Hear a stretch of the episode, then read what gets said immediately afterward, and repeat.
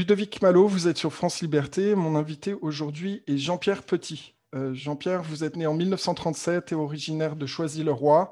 À 84 ans, vous êtes encore très dynamique. Vous êtes un scientifique français spécialiste en mécanique des fluides, physique des plasmas, magnéto-hydrodynamique, cosmologie et en physique théorique.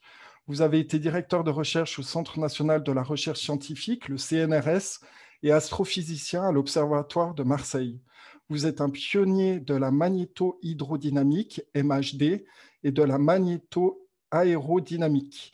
En cosmologie, vous travaillez depuis 1977 sur une extension bimétrique de la relativité générale, le modèle Janus.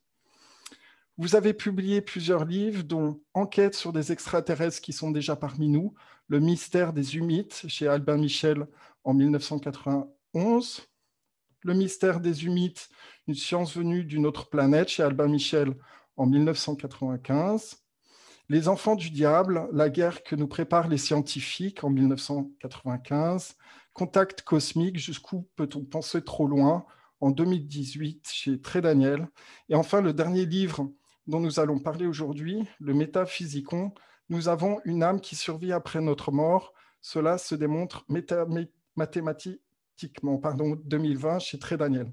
Jean-Pierre, bienvenue à France Liberté. Bonjour, bonjour. Avant de poursuivre, partagez maintenant cet épisode sur les réseaux sociaux et via les plateformes de messagerie, notre mission, nos valeurs et les thématiques abordées sur France Liberté, franceliberté.tv. Alors aujourd'hui, on va traiter cinq thématiques principalement, les extraterrestres, vos recherches et la technologie extraterrestre, le corps physique et le corps psychique, le transhumanisme et la crise sanitaire. Alors, Jean-Pierre, euh, vous avez donc 84 ans, vous avez beaucoup de... Pas encore 84. Bientôt.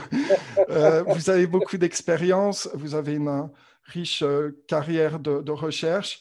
Est-ce que vous pouvez un petit peu euh, vous présenter en quelques mots qu'est-ce qui est, quelle est votre force aujourd'hui? Ensuite, je vous poserai une, la question sur ce qui vous a conduit à vous intéresser à la présence extraterrestre.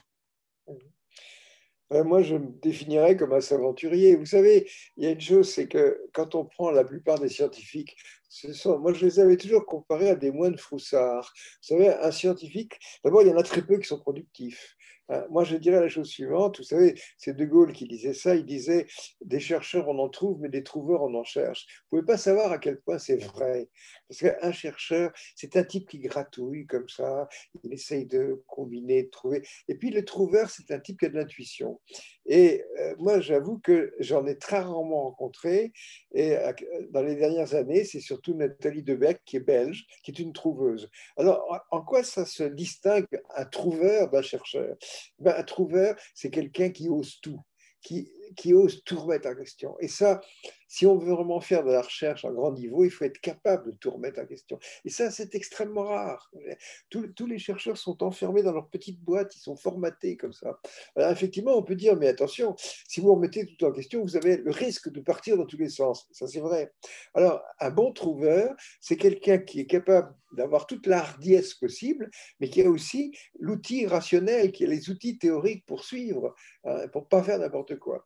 Mais vous savez, par exemple, quand vous regardez Janus, par exemple, mais Janus, c'est pas chercher la solution d'une équation, c'est inventer des équations. C'est encore plus fort, un truc pareil. Alors, quelquefois, on me dit, mais est-ce que vous n'avez pas autour de vous une armée d'étudiants? Mais vous savez, un étudiant, c'est un, une sorte de bébé à qui il faut donner le biberon, il faut lui donner des indications. Des... C'est pas possible. Et si on leur dit, il va falloir que vous trouviez quelque chose qui n'existe pas encore, ils sont affolés, quoi. Vous voyez inventé complètement, inventé. Et euh, Janus, c'est de l'invention. Et c'est de l'invention qui gagne. C'est-à-dire qu'actuellement, notre modèle Janus, il est plus critiquable. C'en est au point que j'ai envoyé il y a deux mois un article à la Physical Review Day. Physical Review Day, c'est le top de la physique théorique et de la cosmologie. C'est là où c'est la cour des grands, un truc comme ça. Mais j'ai envoyé un article, il y a un bureau éditorial, ils n'ont même pas voulu le soumettre à un référé. Hein. Euh, c'est arrivé entre les mains d'un type qui était complètement perdu. Et à un moment, il a dit oh, c'est confus. Alors, je envoyé un autre article très important. Il ne l'a pas lu. Ils ne lisent pas. Il y a des choses quand même extrêmement choquantes. Je pense que ça montre qu'on est près du dénouement. C'est que la revue Arxiv a refusé de mettre en ligne nos articles alors qu'ils avaient déjà été publiés. Là, vraiment, c'est une faute déontologique. On va arriver sur des fautes déontologiques successives. Nous avons en France des académiciens comme Thibaut Damour, Françoise Combe, etc. Mais euh, moi, je demande qu'une chose, c'est aller dans les aéropages pour être critiqué. Vous vous rendez compte? Je suis comme un lion qui tambourine à la porte du Colisée, et simplement il ne veut pas me laisser rentrer. Plutôt un chrétien qui mange les lions, quoi, disons. Voilà. Parce que vous dérangez, ce que vous dites dérange, donc clairement, il semble qu'il y ait un blackout. Je veux dire, c'est pas d'aujourd'hui. Ah oui, Le blackout maintenant est prouvé. Justement, on va le prouver euh, avec des, documents comme ça. C'est pas possible un truc pareil quand même. Euh, comment est-ce qu'on peut être euh, Vous savez, les scientifiques sont, sont bouchés à l'ébris mais euh, il y a une chose, c'est qu'ils ne lisent pas. Et moi, j'ai fait un travail toute l'année 2017, pratiquement, je l'ai consacré à ça, une partie de 2018. J'ai fait une série de vidéos, Janus, et j'ai une capacité dans le monde scientifique à posséder, c'est de savoir expliquer les choses extrêmement compliquées. Et quand vous regardez ces vidéos Janus, à un moment, je montre aux gens ce que c'est que la courbure dans une surface avec une cuillère à soupe. Ça a l'air d'un gag rigole bien parce que je, calcule la courbure négative sur une chip et tout ça. Parce que l'humour, ça fait partie de la pédagogie. Mais quand on regarde au fond, va, ça va très très loin. Et ça, c'est un moment où, vous savez, j'ai inventé quelque chose qui n'existait pas. Il y a les vidéos, les gens expliquent des choses. Alors moi déjà, je peux expliquer, mais en plus j'ai l'image. Hein. Je, me sers énormément d'images parce que je sais dessiner. C'est pas à la portée de tout le monde. Puis à un moment, je me suis dit, mais si je me mettais à expliquer les choses, pour les gens qui sont de niveau mathématique supérieur, c'est-à-dire les étudiants, les ingénieurs, les profs de lycée, etc. Et alors, bon, ben, vous savez, ça, ça veut dire qu'on a comme outillage mathématique, euh, on sait servir d'un tournevis, de marteau, de clous, vous voyez, des choses comme ça, ce qu'on trouvera dans un magasin. Bon, alors à ce moment-là, je prends ces gens-là, j'arrive à les emmener euh, sur l'Himalaya scientifique, vous voyez. Et ça, ça, ça fait très peur parce qu'on s'est dit, il fait des choses, mais en plus, il arrive à les expliquer. Et ces gens-là comprennent. Moi, j'ai tous les jours des étudiants physique du secondaire qui me disent, j'ai refait vos calculs, parce que dans les vidéos, il y a des PDF qui sont joignables. Ces PDF sont illisibles pour le grand public, d'accord, mais ils sont lisibles par ces gens-là. Et c'est cette faune-là sur laquelle je compte. Parce que ces gens-là, ils n'ont aucune raison d'être bloqués. Ils n'ont rien à défendre. Alors que euh, Bourret a raison, il dit, si tes travaux passent, c'est 50 ans de physique qui se cassent. Mais une chose qu'il faut que vous vous rendiez compte, c'est que que ce soit en cosmologie ou en physique théorique, la science connaît une crise sans précédent. Hein. Actuellement, on voit qu'il y a des gens qui veulent fabriquer une... à Genève justement le CERN, ça veut dire quelque chose. Bien sûr. Alors déjà, il y a un accélérateur qui produit des puissances considérables. Ah, on voudrait augmenter ça de facteur 10 ou 100. Et à ce moment-là, il y a même des gens qui disent, mais et si on trouvait rien? Hein, c'est possible, c'est possible. Alors qu'est-ce qui se pose même la question, ce qu'ils font vraiment hein, dans ces centres de recherche, vraiment. On, est en droit de se poser la question.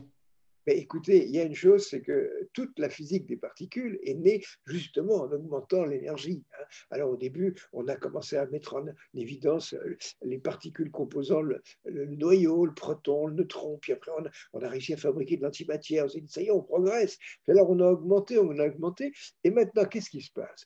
Eh bien, qu'est-ce que font les, les, les, tentateurs Ils sont un peu comme un forgeron qui a un marteau et il tape sur une enclume de plus en plus fort, il fait des étincelles, c'est tout. Il ne se passe rien de plus. Hein, euh, lorsqu'on obtient des collisions entre particules, vous avez une alors, vous voyez le truc, c'est que les composants de ces noyaux, c'était censé être les quarks. Ça, ça date des années 70. Et à ce moment-là, qu'est-ce qui s'est passé? On s'est dit, ces quarks, ils ont des charges électriques fractionnaires, un tiers ou deux tiers.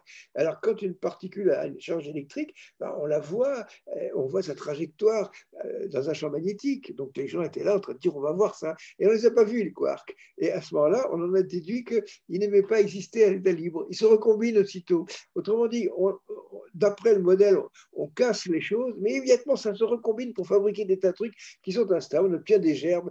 Non, mais vous savez, ça fait penser aux épicites de Ptolémée. Vous voyez, hein. vous vous rappelez, s'ils sont épicites de Ptolémée, euh, il y a une nouvelle assez amusante quand le roi d'Espagne euh, suivait un enseignement là-dessus. Et à l'époque, pour décrire les trajectoires des planètes, il fallait 48 cercles. Il a dit, si Dieu m'avait consulté avant, j'aurais recommandé quelque chose de plus simple. Et là, on a une espèce de prolifération d'objets, ça n'a plus de sens. Donc, on peut-être arrivé à, un moment butoir. il faut... Et là, si on augmente la puissance de l'accélérateur du CERN, il y a des gens qui disent... L'idée, c'est que plus c'est costaud, plus il y a d'énergie, plus on regarde loin, plus on va comprendre. Regardez par exemple François disait on va mettre euh, le télescope Euclide en orbite, il va nous permettre d'avoir des données sur un milliard de galaxies, et alors, s'il n'y a pas les neurones qui vont avec, ça ne donnera rien. Et actuellement, il y, a, une chose, vous savez, quand même très importante. Rappelez-vous euh, ma connexion est instable. Bon, je sais pas. Rappelez-vous euh, les colloques euh, Solvay au début du siècle. Vous rappelez, M. Solvay, c'était un type qui commercialisait la soude. Là, il avait beaucoup d'argent il a décidé de financer des colloques scientifiques. il a invité des gens du monde entier. Il y a des colloques Solvay, vous avez Einstein, vous avez Planck, vous avez Dirac, vous avez tous ces gens-là, vous avez des brochettes, vous avez une photo avec 25 personnes, il y en avait 20 qui allaient rester dans le dictionnaire. Hein. Et, ça a duré comme ça pendant plusieurs années. Mais posez-vous la question actuellement, est-ce qu'il y a un colloque Solvay? Eh bien non. Même s'il y en a, il n'y a personne. Même ça a démarré carrément dans les années 60, 70. Les derniers colloques Solvay, il n'y avait même plus de compte-rendu, il ne se passe plus rien. Vous vous rendez compte? Il ne se passe plus rien. Alors justement, on, va, on va parler de tout ça dans quelques instants, parce qu'effectivement, on se rend bien compte que qu'il y a un vrai blackout sur la science. Euh, il y a des choses importantes qui ne sont pas dites au public. Euh, bon, vous dites que 60 milliards de planètes peuvent abriter la vie dans notre seule galaxie et le nombre de galaxies serait estimé à 2000 milliards. C'est très impressionnant.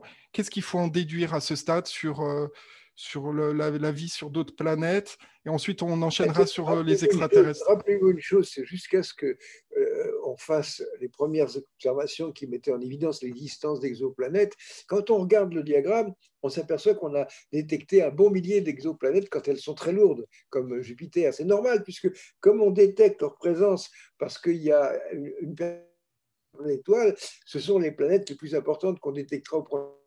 Mais on a quand même un grand nombre de planètes habitables.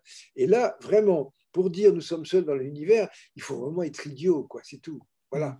Alors, qu'est-ce que vous pensez euh, Parce qu'il y, a quelque chose qui est potentiellement lié à, la présence extraterrestre, en tout cas la, manifestation d'une intelligence qui veut nous parler ou communiquer avec nous. Qu'est-ce que vous pensez des agroglyphes ou crop cycles en anglais?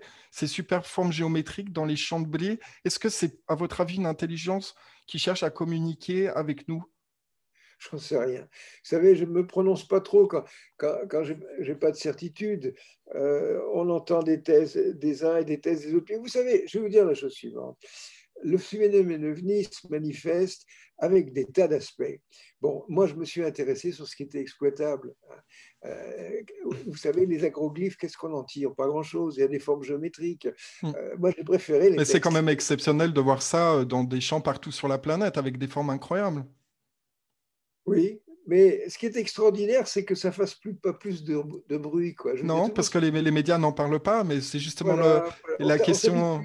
On, va parler des médias tout à l'heure, parce qu'on sent bien qu'il y a, une manipulation énorme sur l'information et qu'on maintient les gens dans l'obscurité et euh, on maintient les gens dans l'ignorance sur ce qui se passe vraiment euh, sur ces planètes et ailleurs.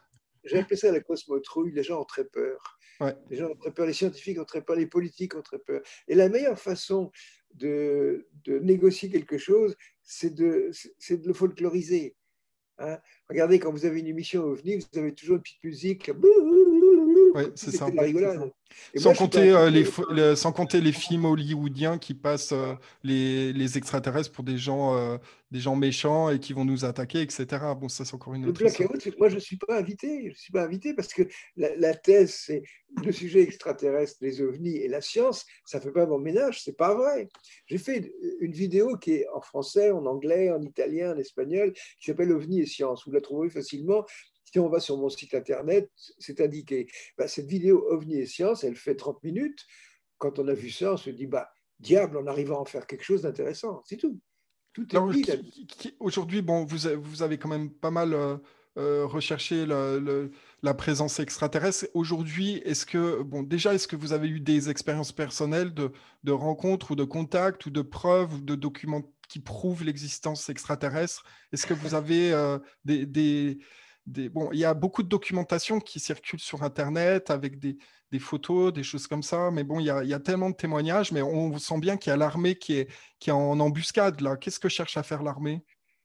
Ben, je crois que c'est comme. Vous savez, d'abord, l'armée, elle a une idée fixe, c'est d'en faire des armes. Ça, c'est terrible. J'aurais une multitude d'anecdotes à vous situer. Mais c'est vrai quand on me dit euh, qu'est-ce que vous considérez comme preuve, je disais ça dans une conférence et il y a un scientifique qui m'a écrit par la suite qui m'a dit que je m'étais ridiculisé. Ben, moi, si tout d'un coup je me dis bon, et si j'étais en train de fabuler, si c'était du délire, je vais caler dans ma salle de bain, j'enlève ma chemise et je regarde, j'ai une cicatrice. Et vous savez que cette cicatrice, je l'ai racontée dans je ne sais combien de bouquins. Un jour, je me suis retrouvé avec une cicatrice près du nombril et il n'y a pas eu d'opération. Vous voyez? Mmh. ah, Alors, alors, est-ce que, bon, vous, avez entendu parler de la zone 21 aux États-Unis, dans Nevada, il se passe des choses pas très catholiques dans beaucoup, beaucoup de bases américaines on suspecte euh, que depuis les Américains sont entrés en collaboration avec des entités extraterrestres depuis au moins les années 20. Il y a beaucoup de témoignages. Il y a aussi des. Je vous parlais du livre euh, de Milton William Cooper, cet ancien de la marine euh, américaine qui a écrit son bouquin Behold the Pale Horse, qui, avec des, annexes, des classifiés, etc., qui confirmait l'existence d'extraterrestres et que les Américains sont vous savez, là-dedans, on est dans les conjectures. Hein. Et euh, étant Bon, là, il y a des preuves, il y a quand même des preuves, il y a des annexes et des documents déclassifiés. Hein. Oui, mais en quoi un document déclassifié peut-il constituer une preuve? Vous savez, il y a une chose, quand vous prenez ce modèle Janus, je dirais qu'il contient la preuve des visites d'extraterrestres. Pourquoi? Pourquoi ce, que ce modèle Janus dérange tellement les scientifiques? Mais Parce que ça veut dire que l'univers c'est un peu comme une surface qui a un endroit et un envers. Quand on circule sur l'endroit, ah, on est limité à être 100 000 km à la seconde. Mais quand on va sur l'envers, c'est 3 millions de kilomètres par seconde. Et quand on circule sur l'endroit, on a certaines distances. Et de l'autre côté, c'est 100 fois plus court. Donc les temps de voyage sont divisés par 1000. Et en divisant les temps de voyage par 1000, les voyages interstellaires deviennent possibles. Alors justement, c'est très intéressant. Vous pourriez expliquer un petit peu ce modèle Janus en, grande ligne pour que les auditeurs puissent comprendre de quoi il s'agit. Alors j'ai bien compris aussi qu'il y avait deux niveaux de, réalité finalement, la réalité physique densifiée et puis une réalité psychique plus euh, éthérique. Non, pas le modèle Janus. Quand vous parlez de modèle euh, psychique, c'est autre chose, c'est le stade au-dessus. Hein. au départ, c'est comme si vous preniez une feuille de papier en disant bon, ben, cette feuille de papier, eh ben, elle a un recto et un verso. Hein. Alors c'est vrai que quand vous prenez les distances, quand vous prenez les distances sur une carte, vous allez avoir des, quadrillages avec un, carreau tous les kilomètres ou un carreau tous les mètres. Bon, ben simplement, on a un univers géométriquement où le, la taille des carreaux n'est pas la même sur l'endroit et sur l'envers. Nous, on a des tout petits carreaux, comme des millimètres. Pourquoi? Ça veut dire que dès qu'on fait cette distance-là, oh là là, on a 50 carreaux. Tandis que de l'autre côté, il y en a 5. Les carreaux sont plus grands, c'est tout. Voyez? Mm. Donc ça, c'est une révolution mathématique, mais elle fonctionne. Ça donne un modèle qui a une vingtaine de confirmations observationnelles. Ça explique l'accélération cosmique, ça explique le confinement des galaxies, ça explique les effets de l'antigravitationnel. C'est incroyable un truc pareil. Et il y a une chose, c'est que euh, si j'étais dans, un séminaire face à des collègues, je pourrais leur répondre ça. Mais c'est extraordinaire. Il y a une mauvaise foi hallucinante. Alors cette mauvaise foi, quand elle atteint les académiciens, ça ne va plus. Je vous assure que là, ces temps-ci, je vais présenter un travail à la revue Astronomie qui est une revue européenne. Certainement est refusé immédiatement, parce que là, il y a une sorte de consigne, si c'est Jean-Pierre Petit, vous refusez. Il refuse en, cinq minutes, donc ils ne lisent pas. Hein. Seulement, la directrice, c'est Françoise Combe. Et Françoise Combe est académicienne. Bon, si l'article est refusé, cette fois-là, j'écrirai, chère Françoise, euh, euh, je t'écris parce qu'il euh, y a un petit ennui avec la revue que tu diriges, est-ce que tu ne pourrais pas nous arranger ça? Mais si elle ne répond pas, dans une vidéo, je dirais qu'elle est malhonnête, parce qu'on en est là, ces gens-là se, compromettent, ils finissent par, par s'enfoncer dans la malhonnêteté. C'est pas possible, un truc pareil. Je suis choqué, moi choqué, ces gens sont payés par le contribuable. Ça suffit maintenant. Ah, je vous entends plus tout d'un coup. Qu'est-ce qui se passe? C'est moi qui vous entends. Oui, justement, excusez-moi, je disais que euh, on a l'impression que c'est euh, ce blackout, il y a une forme de, contrôle de l'information. On cherche à, à limiter potentiellement le, les connaissances scientifiques disponibles Parce que ça fait quand même des décennies que ça dure. C'est devenu absurde. C'est une absurdité. Ces gens sont, sont couverts d'honneur. On leur donne des médailles. On va lui donner la médaille d'or du CNRS. Mais ils n'ont rien trouvé. On a envie de dire écoutez, voilà une feuille de papier, je vous la donne. Vous avez 20 minutes. Mettez-moi ce que vous avez trouvé. Qu'est-ce qui va rester dans le monde scientifique? Rien. Il ne restera rien. Mais ils sont des légions comme ça. Est-ce que, vous pensez, est que vous pensez éventuellement que c'est volontaire, qu'il y ait une petite élite globaliste qui cherche à, maintenir l'humanité dans une forme, dans, sous un couvercle? Je n'ai pas d'explication toute faite, je ne comprends pas. Je, comprends pas. je crois qu'il y a quand même une chose qui, qui compte beaucoup, c'est qu'il y a un formatage. C'est-à-dire que les gens, on leur donne un enseignement et après on leur explique que s'ils sortent de là, ils n'auront pas de carrière. C'est vrai, un chercheur, s'il veut vraiment penser librement, c'est pas possible. Alors justement, vous qui, avez fait euh, beaucoup de recherches, donc avec ce profil scientifique, est-ce que vous pensez qu'aujourd'hui, euh, c'est un petit peu comme le domaine militaire, la science, elle est cloisonnée, compartimentalisée pour éviter de faire des connexions et des ponts entre les différentes disciplines pour avoir une, avoir un une ouverture d'esprit qui est nécessaire pour, pour faire des nouvelles euh, découvertes Écoutez, il y a une chose, par exemple, je me rappelle, j'avais au téléphone un, type qui avait dû laisser tomber la recherche parce qu'à 30 ans, il n'y avait pas de poste. Hein, donc, il a fini par être, euh, faire un dossier. Maintenant, il travaille à l'inspection des, des impôts. Mais vous savez ce qu'on lui reprochait? Vous ne pensez pas comme les autres.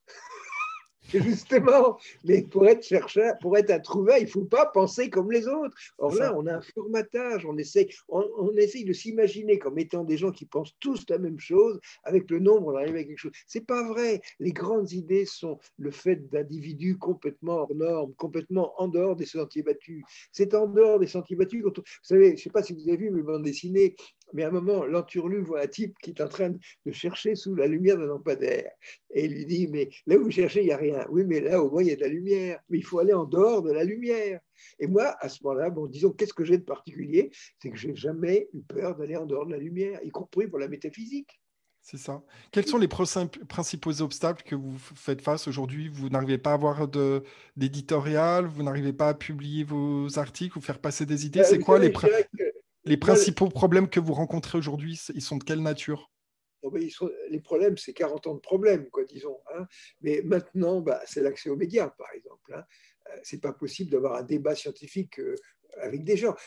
regardez Étienne Klein, qui est très connu, qui est un épistologue, il ne veut pas me rencontrer.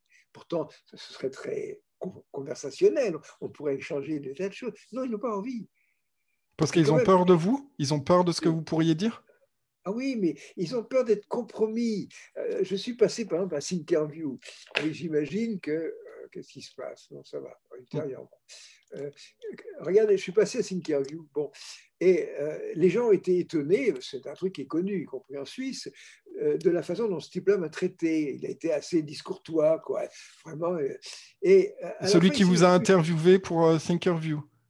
Oui, c'est trois mm. heures, deux heures une interview de Mais il était assez désagréable. Moi, j'ai bien tenu le coup euh, pour un type qui est censé euh, ne pas savoir se contrôler. Bon, d'ailleurs, il ne se montre pas, vous, c'est toujours en voix off. Hein. Voilà. Donc euh, c'est pas très c'est pas très smart entre nous hein. C'est pas très smart entre nous exactement. C'est un type assez jeune qui doit avoir une trentaine d'années, c'est tout.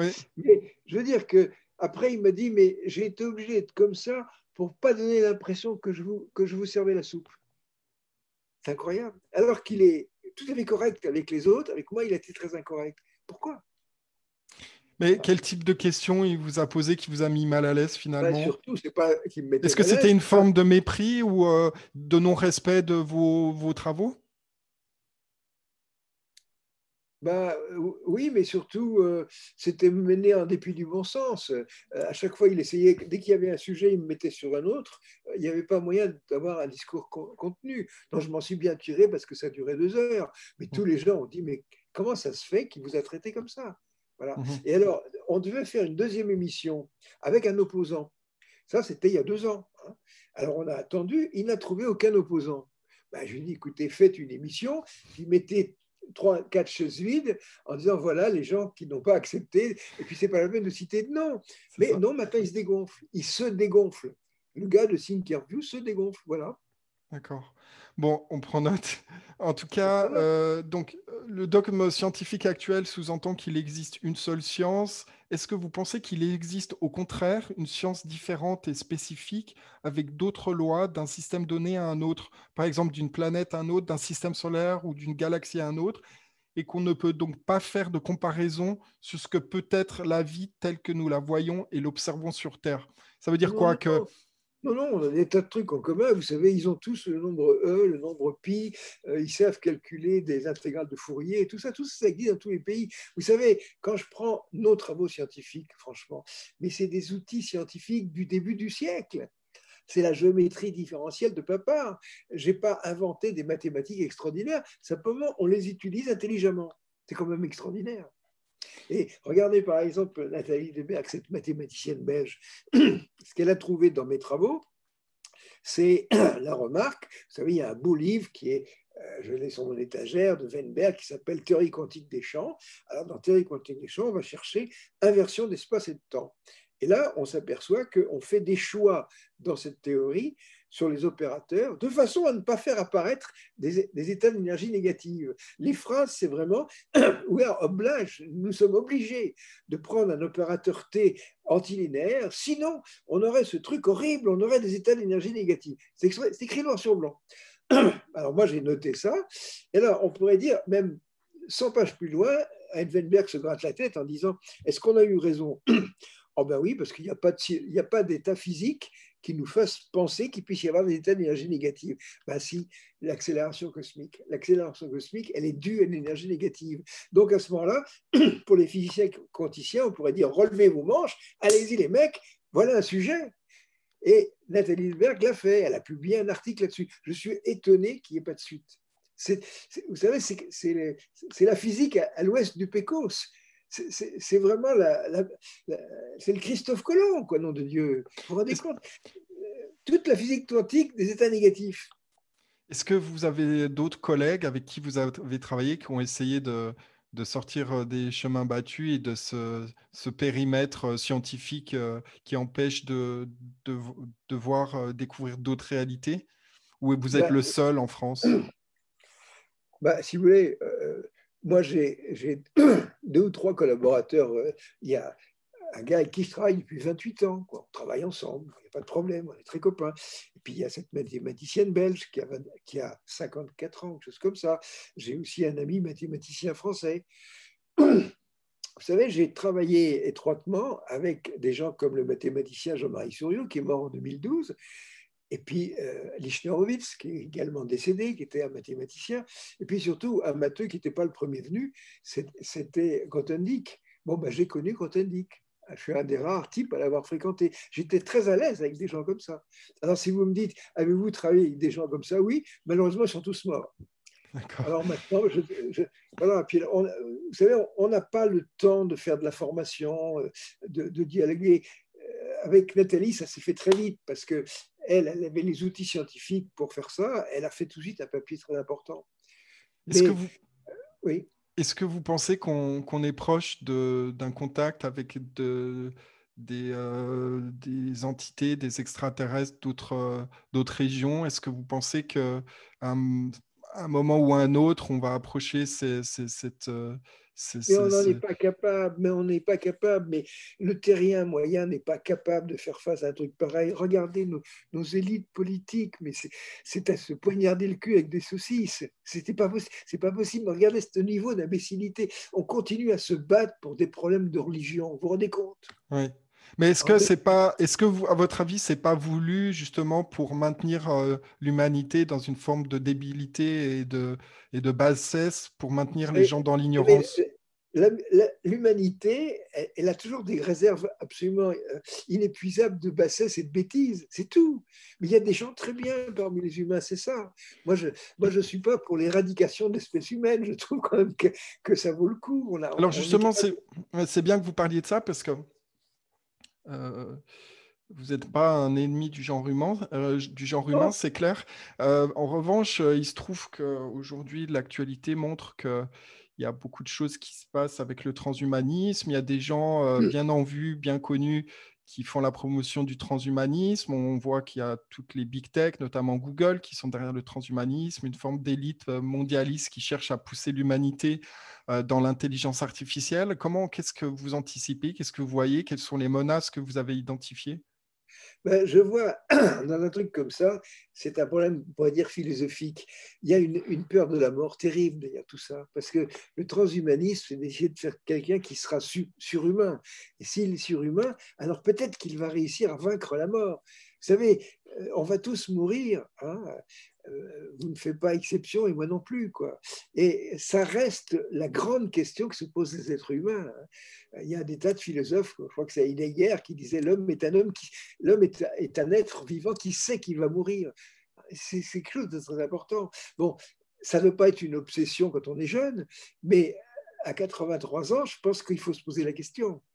Et ça, les, gens ne, veulent pas se la poser.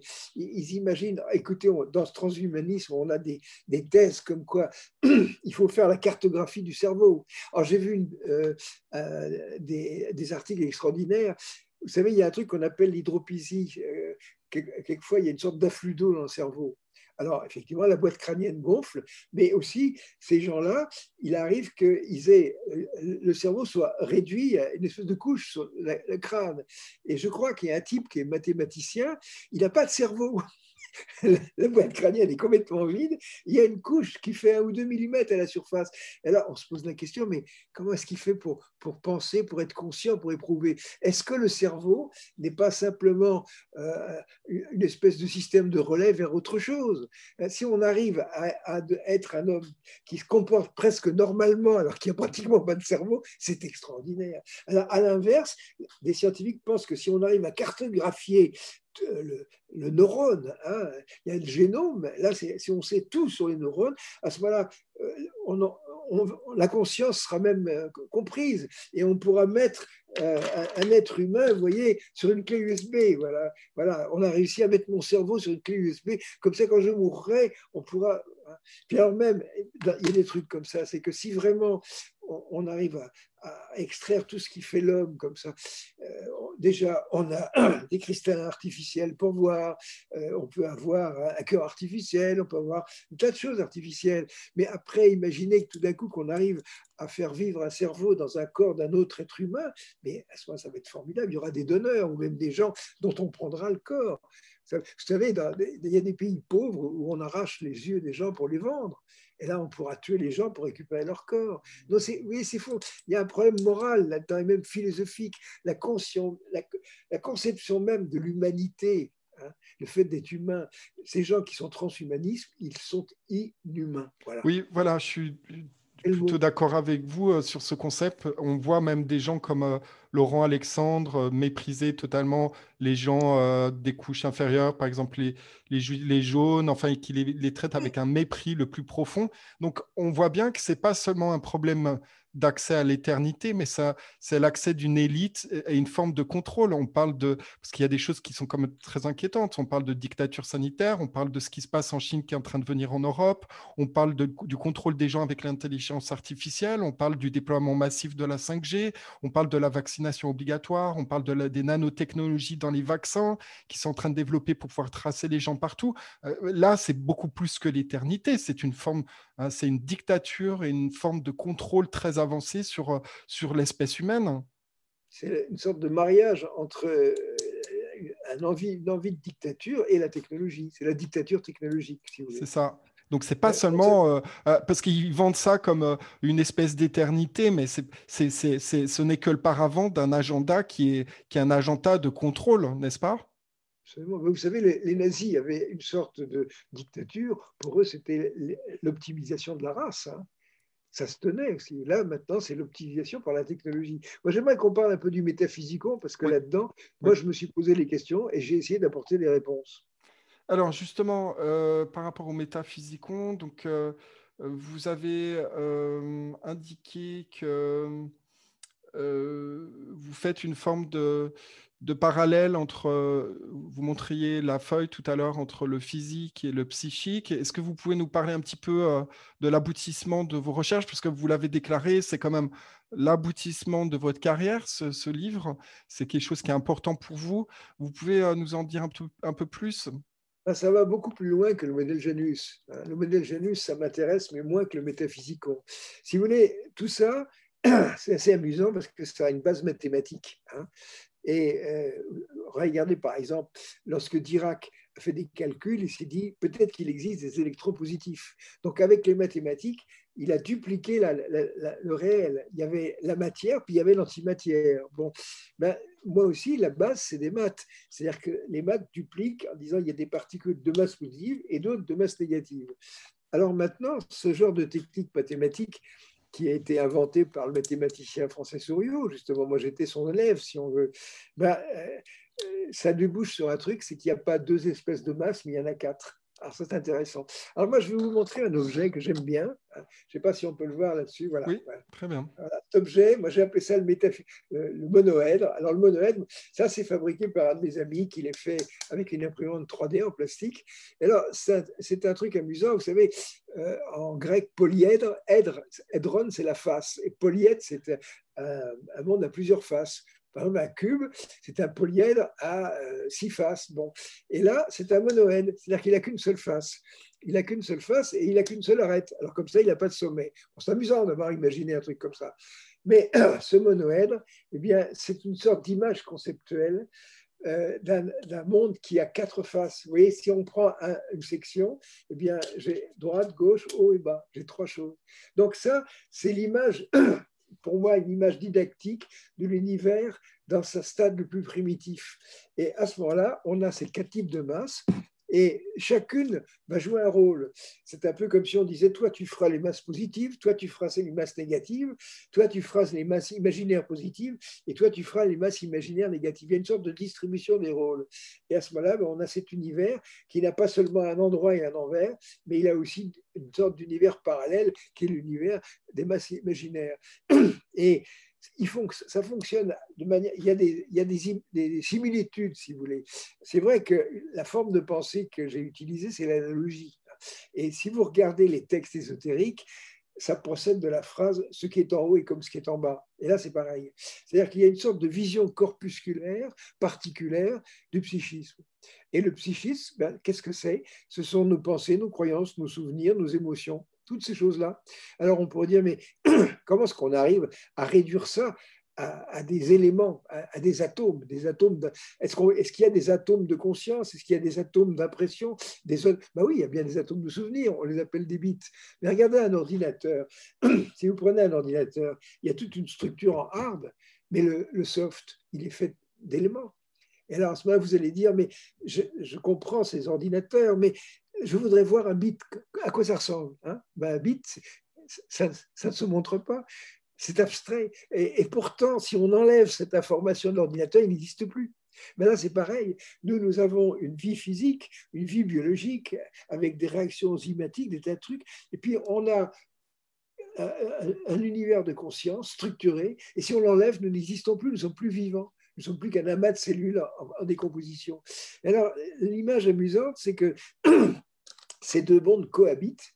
L'univers est une machine avec une machinerie physique et biologique, et puis également une machinerie psychique. Et près du Big Bang, quand l'univers est, très euh, dans son enfance, eh bien, les particules sont très désorganisées, il n'y a pas encore d'objet, eh bien, l'univers ne pense pas.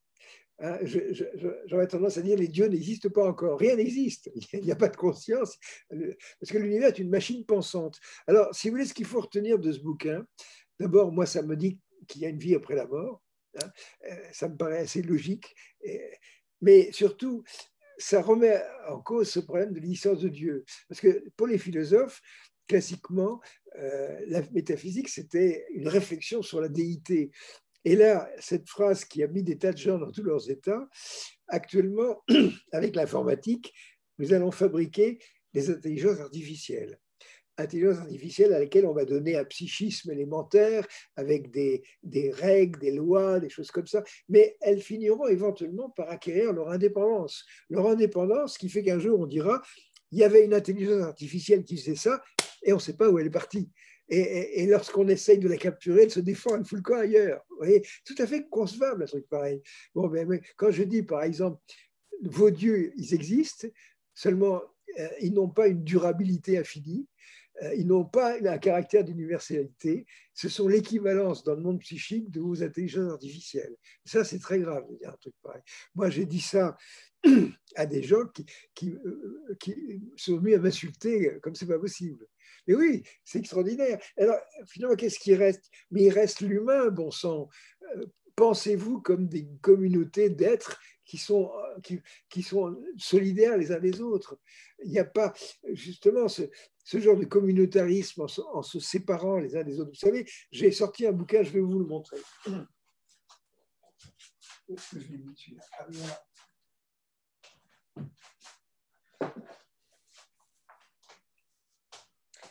Les gens qui iront sur mon site, ils peuvent le commander parce qu'il est vendu uniquement par correspondance. Regardez ça. Il y a ça et il y a ça. Et ça, qu'est-ce que c'est? Eh bien, c'est l'Ancien Testament en bande dessinée. Alors on peut dire, alors c'est un pastiche. Non, ça va vous permettre de comprendre la Bible, de comprendre ce qu'il y a dedans. Et quand on lit ça, on se dit, mais comment est-ce qu'on arrive à fabriquer des religions avec un truc pareil? C'est vrai, sans blague. Hein. Donc, vous qui êtes croyants, sur quoi ça se base hein? Si vous voulez, quand on voit le second, ça c'est le Nouveau Testament, ça ne prête pas à la dérision et, au gag, parce que euh, vraiment les, pensées de Jésus sont. Moi, je ne suis pas considérable, on peut même me considérer comme un croyant mais je trouve qu'il y, a une humanité extraordinaire là-dedans. Alors que dans l'Ancien Testament, je suis un peu perdu. J'avoue qu'il y a énormément de, coucheries et de règlements de compte sanglants, c'est assez effrayant. Mais vous voyez, tout ça, ça, ça fait réfléchir les gens. C'est dommage, on ne peut pas faire la même chose avec le Coran, parce que je suis courageux, mais pas suicidaire quand même. Mais vous voyez, réfléchir, que les gens réfléchissent un peu, mais ils ont des croyances. Mais c'est pareil pour les sciences. En disant, voilà, vous êtes scientifique, est-ce que vous savez sur quoi repose votre science? Regardez, pas, on dirait non, c'est pas possible, c'est pas très stable. Mais les religions, c'est pareil. Ceci étant, elles, sont, elles existent. Elles existent en tant que communauté de croyants. Et c'est ça qui, qui crée euh, dans ce monde psychique une sorte d'âme collective. Et cette âme collective, elle a une réalité on en fait à Dieu. Dans le temps, on déifiait les forces de la nature, rappelez-vous. Hmm. Vous dites qu'il y a un couloir qui relie le monde physique au monde de la métaphysique. Qu'est-ce que vous entendez par là alors? Ben, Si vous voulez, on peut reprendre cette sorte d'analogie euh, pour euh, ces deux mondes. C'est comme le, le, recto et le verso d'une feuille de papier. Donc à ce moment-là, je dirais que je dessinerais un corps humain sur le recto et puis de l'autre côté, c'est son psychisme. Et pour moi, le psychisme, il a presque une géographie. Euh, et euh, quand vous prenez un ordinateur, il a une architecture physique et il a une architecture logicielle. Bon, il y a aussi une, une architecture. Et les deux communiquent. Et euh, pour moi, la communication entre le recto et le verso d'une feuille, il faut trouver l'objet sur une feuille de papier qui est à la fois sur le recto et le verso. Je vous pose la question c'est quoi l'objet qui est à la fois sur le recto et le verso? Ah, Même nos auditeurs vont se craser la tête en disant Mais qu'est-ce qu'il a inventé? C'est un trou. Et voilà, exactement. C'est un trou. Vous n'avez pas eu un sur ce. voilà, donc, oh, bien, mais donc on a dans la tête une espèce de trou qui nous permet de communiquer avec notre, notre monde psychique.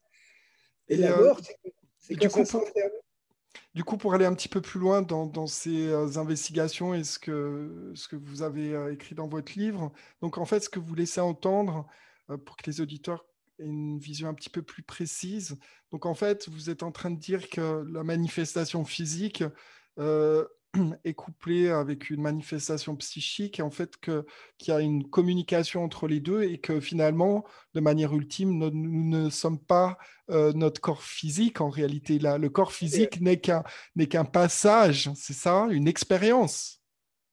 Vous savez, comme euh, ce que vous dites là, ça revient à dire nous avons une âme. Oui, je confirme, nous avons une âme. Mais vous savez, quand on prend mon livre, Les métaphysiques, on pourrait dire mais alors vous proposez une nouvelle religion? Non, non.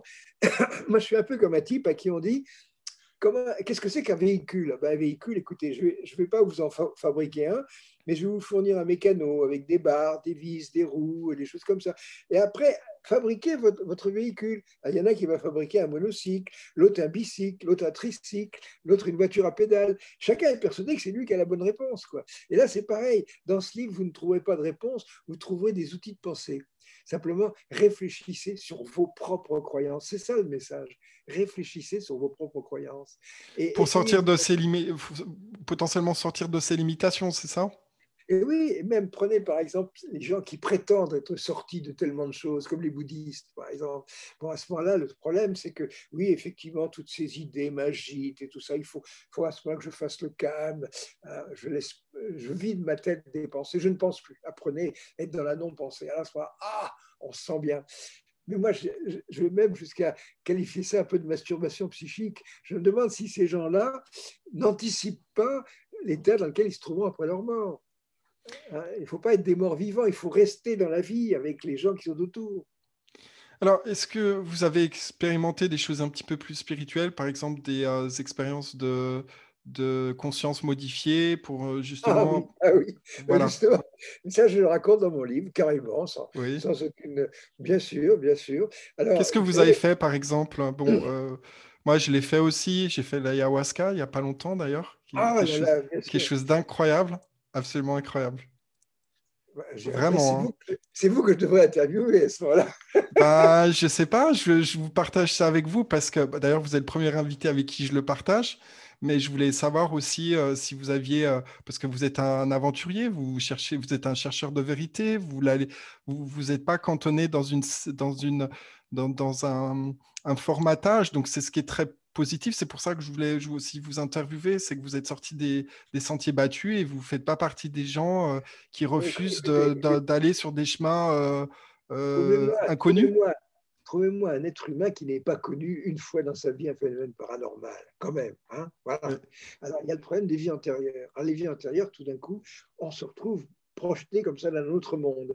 Alors, si vous allez voir dans le site de Savoir sans frontières, il y a une bande dessinée qui s'appelle Le secret d'Imhotep, qui est sur les pyramides d'Égypte. Et là-dedans, il arrive quelque chose à l'enturlu. L'enturlu arrive au Caire et la nuit, il fait un rêve et il passe au travers du plafond et il se retrouve sur le plateau de Gizeh au moment où on construit la pyramide de Khéops et il s'aperçoit qu'il y a un grand prêtre qui est en fait son oncle dans une vie antérieure. Mais c'est ce qui m'est arrivé à moi. Alors simplement, c'est quand on regarde ce bouquin, eh bien, moi, je veux me promener dans la vie antérieure, j'en ramène quelque chose, j'en ramène de la science. Donc, lisez cette bande dessinée, vous verrez que, question égyptologie, par exemple, j'ai percé le secret de la coudée pharaonique la coudée pharaonique, 52 cm, vous en avez dans les, vous en avez au musée de Turin, vous en avez au musée de Paris, etc. elle est graduée d'une certaine façon, et mathématiquement, on ne comprenait pas. Alors j'ai expliqué comment ça fonctionnait. Et ça m'a valu une publication dans une revue d'égyptologie. Donc, vous voyez, moi je suis un peu comme un, plongeur. J'explore les biotériens et je reviens avec des connaissances de l'époque. C'est marrant. oui, je pense que c'est intéressant parce qu'on a des réponses dans des états de conscience modifiés, on a des réponses à des problématiques. Oui, moi j'ai la chance d'avoir exploré des vies antérieures agréables, rigolotes. Euh, moi, je, discutais avec un, astrophysicien que je connais, assez connu, et je lui dis, mais est-ce que tu n'as pas eu d'expérience de vie antérieure? Il me dit, oui, j'ai eu l'impression, mais à chaque fois, c'est horrible. Quoi. Le type se retrouve dans un camp de concentration, ou je ne sais pas trop quoi. Voilà. Alors, c'est sûr. Ou alors, prenez l'exemple de Stéphane Alix, qui, lui, a, a, vraiment poussé les choses très loin. Simplement, il s'est aperçu que dans une vie antérieure, il, est mort à 23 ans et c'était un nazi qui accompagnait les Einsatzgruppen euh, dans les pays baltes et il flinguait les juifs. C'est épouvantable. Hein. Si tout d'un coup vous apercevez que vous avez une vie intérieure, vous étiez un compagnon de Dracula, c'est déjà pas très marrant, mais c'est vieux. Tandis que quand c'est une vie antérieure récente, c'est pas commun d'assumer. Il a beaucoup de mal à l'assumer. Moi, j'ai la, la vie antérieure guillerette. D'accord, oui, bah, effectivement, ça peut arriver même en, ayahuasca de vivre des expériences un peu difficiles, traumatisantes sur la misère du monde ou autre chose. Mais là, vous faites référence à vos expériences comme euh, séance de régression, par exemple? Non, c'est des choses que je fais en rêve ou des choses comme ça, ça m'est arrivé. Mais euh, il y a eu aussi des choses avec des, visions diurnes. C'est très. Simplement, euh, on, inhibe tout ça, mais ça ne m'arrive pas tous les jours, euh, rassurez-vous. Quoi. Et je ne le recherche pas systématiquement. Je, n'ai pas bouffé des drogues hallucinogènes pour ça, mais disons que de temps en temps, il y a des choses bizarres qui se passent. Alors c'est pour ça que faut pas refuser ce qui est bizarre, et surtout pour un scientifique, mais bon sang, il faut aller travailler là-dessus. Vous savez, moi, quand je suis retourné en Égypte, je suis allé je ne sais combien de fois, à chaque fois je suis chez moi, je reconnais les endroits. c'est très amusant. Alors justement, vous parlez de l'Égypte, euh, je vous pose une question par rapport aux pyramides, parce que c'est quelque chose que j'avais aussi pas mal euh, investigué. Qu'est-ce que, à votre avis, euh, qui, est à l'origine de la construction des pyramides? Est-ce que vous, parce qu'il y y a beaucoup de choses qui tiennent pas sur le, la version officielle, que ça leur a été fabriqué par de manière manuelle. Euh, je veux dire, ça ne tient pas beaucoup la route. Mais on a du mal, avec notre arrogance, on a du mal à imaginer qu'il y ait des civilisations plus évoluées que nous qui aient pu exister sur Terre. Écoutez, il y a une chose, c'est que allez voir ma bande dessinée, Le secret d'Imhotep, dans les, dans les, aventures de l'Anturlu, qui est traduite en je ne sais pas combien de langues. S'il y a des germanophones qui m'écoutent, ils la trouveront en allemand et tout ça. Et vous verrez déjà qu'avec de la corde, de la, des pierres, on fait des choses extraordinaires. Vous savez, l'histoire de ces, de ces blocs qui sont ajustés au, millimètre, j'ai même un ami qui a reconstitué ça euh, à Karnak. Et c'est décrit là-dedans, c'est très astucieux. Mais je pense que le plus frappant, ce sont les maths. Hein, parce que la coudée égyptienne, c'est ce qu'on appelle un vernier, un multivernier. Or, le vernier, ça a été inventé, je crois, en 1500 quelque chose en Europe, par M. Vernier. Et là, c'est 2005 avant Jésus-Christ. Vous voyez, ça fait carrément 4000 ans. 4000 ans de différence. Donc voilà des connaissances qui ne sont arrivées qu'au XVe siècle euh, en Europe et que les Égyptiens pratiquaient. Ça, c'est très intrigant. Il y a aussi des choses, c'est que la, construction des pyramides, ça fait appel à des connaissances en résistance des matériaux, à des connaissances de maths, même sur la géométrie, qui sont tout à fait exceptionnelles. Et ça ne consiste pas à aller chercher le maître euh, étalon en mesurant ceci, en mesurant cela. Ça, c'est du pipeau, vous voyez. Euh, quand vous voyez ces émissions où le type dit, voilà, alors si vous comparez ceci avec cela, vous avez ceci avec cela. Oui, mais ça sert à quoi, ce truc-là? Pas... Ce qui est intelligent, c'est comprendre comment on arrive à, conjuguer des forces, comment on arrive à bouger des, blocs de 70 tonnes. Moi, actuellement, je, vous le dis, si j'avais un sponsor, je pourrais reconstruire une pyramide, carrément, avec les techniques anciennes. Mais oui. vous savez, moi, j'ai un ami qui s'occupait de, Karnak, et à Karnak, il y a une chapelle qui avait euh, des pierres au-dessus qui faisaient 40 tonnes. Eh bien, il s'est amusé à les remonter. Comment est-ce qu'il a fait? Ben, C'est pas difficile. Euh, nous, on a utilisé des vérins, mais dans le temps, les Égyptiens avaient leur forme euh, de vérin très primitif, qui était un peu dangereuse à utiliser parce que si on, se loupait, le truc pouvait tomber sur la gueule. Mais autrement, il a monté une pierre de 70 tonnes à 4 ou 5 mètres de hauteur. Puis après, tout a disparu. Alors quand on arrive, on dit Mais comment vous avez fait pour monter ça? Ah, c'est astucieux. Et je crois même que dans le, site de Savoir sans frontières, il y a une vidéo où, il explique tout ça. C'est drôlement bien foutu. Mais vous ne pensez pas que la construction des pyramides est, l'œuvre de, de, civilisations plus évoluées ah, technologiquement? C'est pas qu'elles elles ont, vous savez, elles ont peut-être été plus développées technologiquement, ça c'est pas du tout à, exclure. Mais il y avait un savoir technique et scientifique qui, nous, qui dépasse l'imagination, parce que même quand on va de nos jours et qu'on voit la pyramide de Khéops, moi je l'ai vu cinq fois, dix fois, c'est écrasant un truc comme ça. Il y a aussi une chose, moi j'ai mon propre témoignage, mais malheureusement j'ai rien à montrer. Quand j'étais gosse, euh, mon beau-père avait vécu un peu en Algérie et euh, il avait acheté un, objet en pierre qui, était en fait au départ un obélisque euh, dont le bout avait été cassé. Et euh, ça avait une section rectangulaire comme ça, ça faisait à peu près cette longueur-là. Et moi, je l'ai manipulé je ne sais combien de fois dans, son tiroir. Je ne sais pas ce que cet objet est devenu, mais quand on prenait cette pierre et qu'on la tenait à la main, quand on, la bougeait, elle brinque-ballait c'est-à-dire qu'elle était micro-articulée. Vous pouviez poser cette pierre sur une feuille de papier et lui donner une flèche de 2 mm, tracer des, arcs de cercle avec une pierre. Et c'est pas de l'élasticité, hein. c'est pas un, matériau élastique. Moi, je me rappelle, j'avais un peu gratté un peu de ce cristal pour amener ça à un propre. Je veux dire que cet objet-là, euh, il s'appelait Pelvé de Maisoncelle, il avait deux filles, je ne sais pas ce que cet objet est devenu, parce que maintenant, vraisemblablement, ce sont ses petits-enfants. Peut-être que l'objet est oublié, peut-être qu'il a été perdu, mais j'en ai parlé à des spécialistes de l'état solide, ils ne comprennent pas. s'il y a une façon de faire des cristaux qu'on appelle des cristaux flexibles, comme ça. Mais ça, c'est des maths. On n'a pas d'exemple de genre. Alors, si vous voulez, les gens qui ont fait cette pierre, c'est pas naturel, un truc comme ça. Là, ils avaient vraiment un savoir très avancé. Ça, c'est sûr. Et on pourrait dire que si cet objet-là pouvait émerger, euh, on pourrait dire, écoutez, qui a fait ça et comment? Il y a plein de choses comme ça, vous savez, dans le monde, plein, plein d'endroits où il y a des choses bizarres.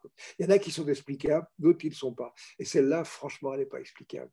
Donc moi, j'étais témoin oculaire, direct de choses comme ça. D'accord. On arrive euh, à la fin de cette interview. J'ai juste encore trois autres questions d'actualité à vous poser. Euh, bon, déjà, vous pouvez clarifier ce que vous appelez l'inhumain technologique?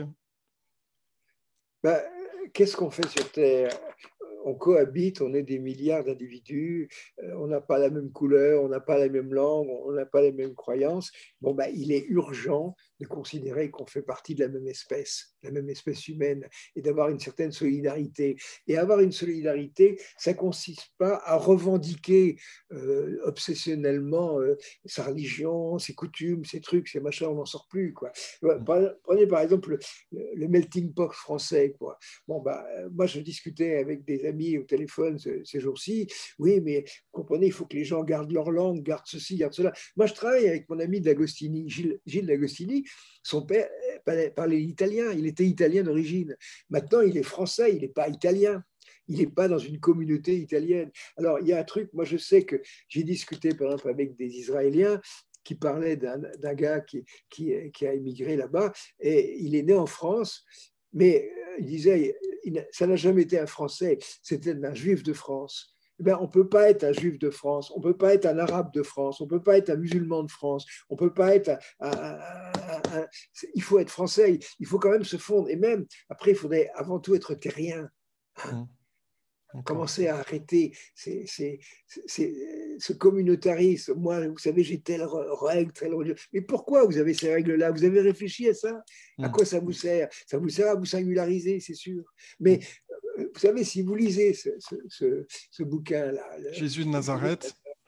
Bon, il y a, y a, des textes de, de, Quand Jésus est mort, à ce moment-là, c'est. Euh, regardez, par exemple, je vais vous prendre un texte qui va vous faire sauter en l'air. Hein. Regardez ce que dit Paul dans euh, Timothée 6, 1. Tous ceux qui sont sous le joug de l'esclavage doivent considérer leur maître comme digne d'un ancien respect, afin que le nom de Dieu et la doctrine ne soient pas blasphémés. Pas mal ça. Maintenant, allons voir Pierre, par exemple. Hein. Ça, c'est dans les épîtres de Pierre. Soyez soumis à toute institution humaine à cause du Seigneur, soit au roi en qualité de souverain, soit au gouverneur délégué pour lui pour punir les malfaiteurs et louer les gens de bien. Craignez Dieu. Hein. Soyez soumis avec une profonde crainte à vos maîtres, non bons seulement aux bons et aux doux, mais aussi aux acariates, car c'est une grâce de supporter par respect par Dieu des peines qu'on souffre injustement. Quelle gloire y aurait-il en effet à supporter des coups si vous avez commis une faute? Est-ce que vous voyez un prêtre dire ça dans une église? C'est pas possible. Les gens foutent le corps. Alors ça vous montre la chose suivante. Voilà des textes qui font partie de, la religion catholique canonique, des textes catholiques. On ne peut pas les enlever. Mm. Hein, ça vous montre une chose, c'est que ces religions, elles sont basées sur des textes, ils sont inamovibles. C'est pas possible. Bon, et puis il y a souvent un courant euh, qui ressort souvent, c'est la culpabilisation et la culpabilisation et, et, le faire peur en fait, parce que quand vous dites que on doit craindre euh, craindre quelque chose, mais craindre quoi? Au nom de quoi? Au nom de quoi? Oui, euh, par respect par Dieu. Vous voyez ces mm. textes-là? Mais qu'est-ce que d'où ça sort un truc pareil? Mm. Vous voyez, bon, les religions, de toute façon, on sait bien que les écrits euh, ont été manipulés euh, euh, et que ça a été constitué par des gens de pouvoir qui ont cherché à obtenir un ascendant sur les populations. Ça, c'est évident. Hein. Donc, je pense que bon, il y, a des messages, des messages qui ont été communiqués. à l'espèce humaine de différentes manières, mais je pense qu'il y a aussi beaucoup de manipulation qui est rentrée en ligne de compte. Donc, voilà, je pense qu'aujourd'hui, c'est pas. Moi, quand j'ai examiné ces choses-là, je ne cherche pas à savoir si c'est vraiment arrivé, si le personnage de Moïse est réel, etc. Je cherche ce que ça dit, quel est le message qu'on trouve là-dedans. Mm. Hein. bon, il y a des messages qui sont plaisants, d'autres qui le sont moins. C'est ça. Alors, euh, juste pour terminer, j'ai deux questions d'actualité. Qu'est-ce que vous pensez de la crise Covid-19, les lois liberticides, les décisions technocratiques et la dictature sanitaire qui s'installe en France? Qu'est-ce que vous en pensez? Il y a beaucoup de Français qui sont inquiets, des mesures totalement absurdes et incohérentes du gouvernement, les, les, batailles qui entre l'industrie pharmaceutique et puis le professeur Raoult. Qu'est-ce que ça vous inspire, toute cette situation? Vous savez, moi j'ai une chose que, que j'écoutais ces jours-ci, un immunologiste qui disait que d'après ce qu'on peut savoir du Covid, c'est quelque chose de naturel. Il n'y a pas de trace de manipulation humaine là-dedans. C'est pas ce que dit Luc Montagnier, hein, Nobel de médecine. Il dit qu'il y a des séquences de VIH. en tout cas, ce qui se passe, si vous voulez, c'est que dans les pays asiatiques, euh, et ça vient beaucoup de là-bas, euh, il y a quand même euh, une, une, tradition culturelle qui consiste à consommer de la viande d'animaux sauvages. Nous aussi, on consomme des animaux sauvages. On mange du lièvre, on mange des perdrix, on mange du, sanglier. Hein. c'est assez exceptionnel. Imaginez tout d'un coup qu'on s'aperçoive que le lièvre a une maladie grave, on dirait ne mangez plus de lièvre. Alors, si vous voulez dire, par exemple, aux Asiatiques ne mangez plus de pangolin, c'est impossible, parce que c'est un marché très important. Moi, j'ai regardé les chiffres, mais ça doit être 2 milliards de dollars, un truc comme ça, et 45 euh, millions de personnes qui bouffent ça. Ça n'est pas du tout. Vous voyez, ce marché de Wuhan, euh, où vous avez de la consommation d'animaux sauvages, mais euh, ma femme est chinoise, mais on ne se rend pas compte déjà ce que c'est qu'un marché chinois par rapport à nos marchés à nous, mais c'est grand comme, comme un département français. Donc vous arrivez là-dedans, mais vous dites, mais par exemple, si, si la Chine décidait tout d'un coup de dire, et les autres pays asiatiques, on interdit la consommation d'animaux sauvages, il y aurait des tas de gens qui perdraient leur emploi, et puis ça continuerait de manière euh, et euh, à côté de ça, euh, regardez par exemple les chauves-souris, elles, sont porteuses de dizaines de virus, genre Covid, sous toutes leurs formes. Et c'est vrai que la question que se posent les immunologiques, c'est comment se dit que ça les rend pas malades? Alors, c'est là qu'il y a une espèce d'idée philosophique qui est assez intéressante. C'est un peu comme si la nature avait prévu des mécanismes qui permettent aux faibles de se défendre. Hein. C'est-à-dire que euh, les chauves-souris disent, voilà, vous allez détruire notre habitat, on n'aura plus d'arbres fruitiers sur lesquels se nourrir, ben on va venir bouffer dans vos vergers. Et puis quand on bouffera dans vos vergers, ben on pissera sur les fruits, et puis vous les boufferez. Et, puis euh, voilà, et, à ce moment-là, il y aura une contamination par la proximité. Et en, même temps, en même temps, ce qui se passe euh, au niveau du Covid-19, c'est que cette crise sanitaire est utilisée comme un moyen pour passer des lois liberticides et contrôler les gens. Donc, euh, c'est quand même très étonnant ce qui se passe, vous ne pensez pas? C'est un deuxième versant. Bah, disons que c'était prévisible, quelque chose comme ça. Moi, vous savez, regardez mon site, il existe depuis 15 ans. J'ai déjà dit ça bien avant. Hein, effectivement, avec la vaccination, euh, des gens comme euh, euh, les, gens qui prônent tout ça, la Bill Gates, notamment, je vous en parle. J'ai une dernière question sur Bill Gates, mais je vais maintenant, on a, on a les, les, nanoparticules. On, mm. peut très bien mettre dans, dans, une seringue des choses qui vont vous faire partie de votre corps et mm. qui peuvent être des, réceptacles dangereux. Vous mm. savez, quand on prend par exemple un téléphone portable, hein, et eh ben, quand vous prenez votre téléphone comme ça, ben, figurez-vous qu'il a des ondes qui sont adaptées à vos ondes cervicales, à vos ondes euh, encéphaliques. C'est pas un hasard. Hein. Et ça, c'est pas utilisé maintenant. Mais euh, moi, je peux vous dire la chose suivante, c'est que un jour, on utilisera le téléphone portable pour vous, euh, pour vous manipuler à votre insu on ne le sait pas, mais on serait techniquement capable de le faire actuellement. Et ça, le fait que ça ait été prévu pour être comme ça, euh, je pense qu'il faut le considérer. Alors, juste, dernière question euh, concernant Bill Gates. Euh, donc, Bill Gates et d'autres affirment depuis déjà un moment que nous serions trop nombreux sur Terre. Qu'en pensez-vous? Ça fait si on fait les connexions entre ce qui se passe, cette forme d'eugénisme, ce contrôle de la population, en, en, même temps une forme d'eugénisme, et puis ce fameux Bill Gates veut en même temps vacciner tout le monde, mais c'est pas pour sauver l'humanité, vous pensez pas? Non, non, non, non, non, non. Euh, c'est pourquoi euh, d'autres? euh, Mettez-vous bien dans la tête que en, donnant sa fortune comme un mécène, il récupère des tas de choses avec les actions qu'il a, les actions pharmaceutiques. Non, mais le problème n'est pas de dire qu'il y a trop de monde sur Terre. Le problème, c'est qu'il faut limiter l'accroissement de la population. Mais il y a une façon très simple de limiter l'accroissement de la population, c'est de faire en sorte que les gens vivent bien ce sont les gens qui vivent mal qui font plein d'enfants, c'est tout. Mmh. Demandez aux Allemands et même aux Russes de faire, de faire des gosses. Même les Chinois, vous savez, les Chinois, il y avait un problème de démographique. Il a fallu faire l'enfant unique hein, euh, pour limiter la population. Mais vous savez, ce qui se passe maintenant, c'est que les couples, ils vivent bien, ils veulent s'acheter une bagnole, ils veulent partir en vacances et ils ne veulent plus faire de gosses. On est obligé de faire une prime. C'est extraordinaire. Ça, ça vous montre bien à une échelle de, de la Chine. Donc, si, on, si, on, si les gens vivaient mieux, ça se passerait moins mal sur Terre, c'est tout. Mmh. Et quel est le message, euh, dernière question, euh, que vous auriez à donner aux Français concernant la présence extraterrestre euh, Quel est le message que vous donneriez aux Français sur l'état de vos recherches et ce que vous avez découvert? Est-ce que vous avez des conseils à leur donner en la matière? Je ne sais pas ce que vous appelez comme conseil. Qu'est-ce que vous voulez faire une Ou en tout cas une perspective sur le sujet bah, Qu'est-ce qui est, à votre avis, le plus important pour les Français de savoir aujourd'hui?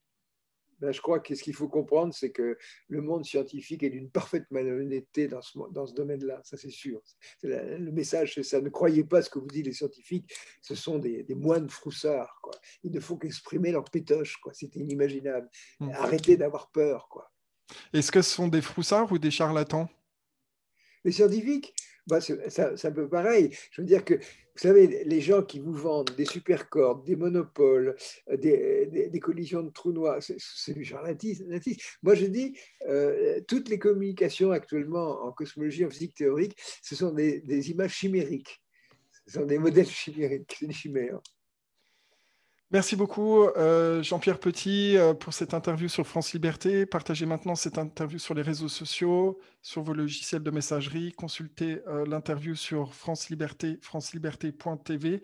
Je rappelle que Jean-Pierre Petit est un scientifique qui a, fait beaucoup de recherches sur, sur les extraterrestres, sur les technologies, et il a sorti un, un livre au mois de septembre, le Métaphysicon, nous avons une âme qui survit après notre mort. Cela se démontre mathématiquement aux éditions Très Daniel, donc que je recommande de vous procurer.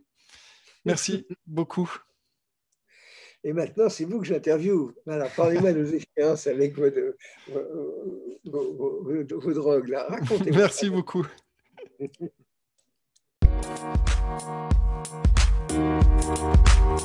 We'll be right.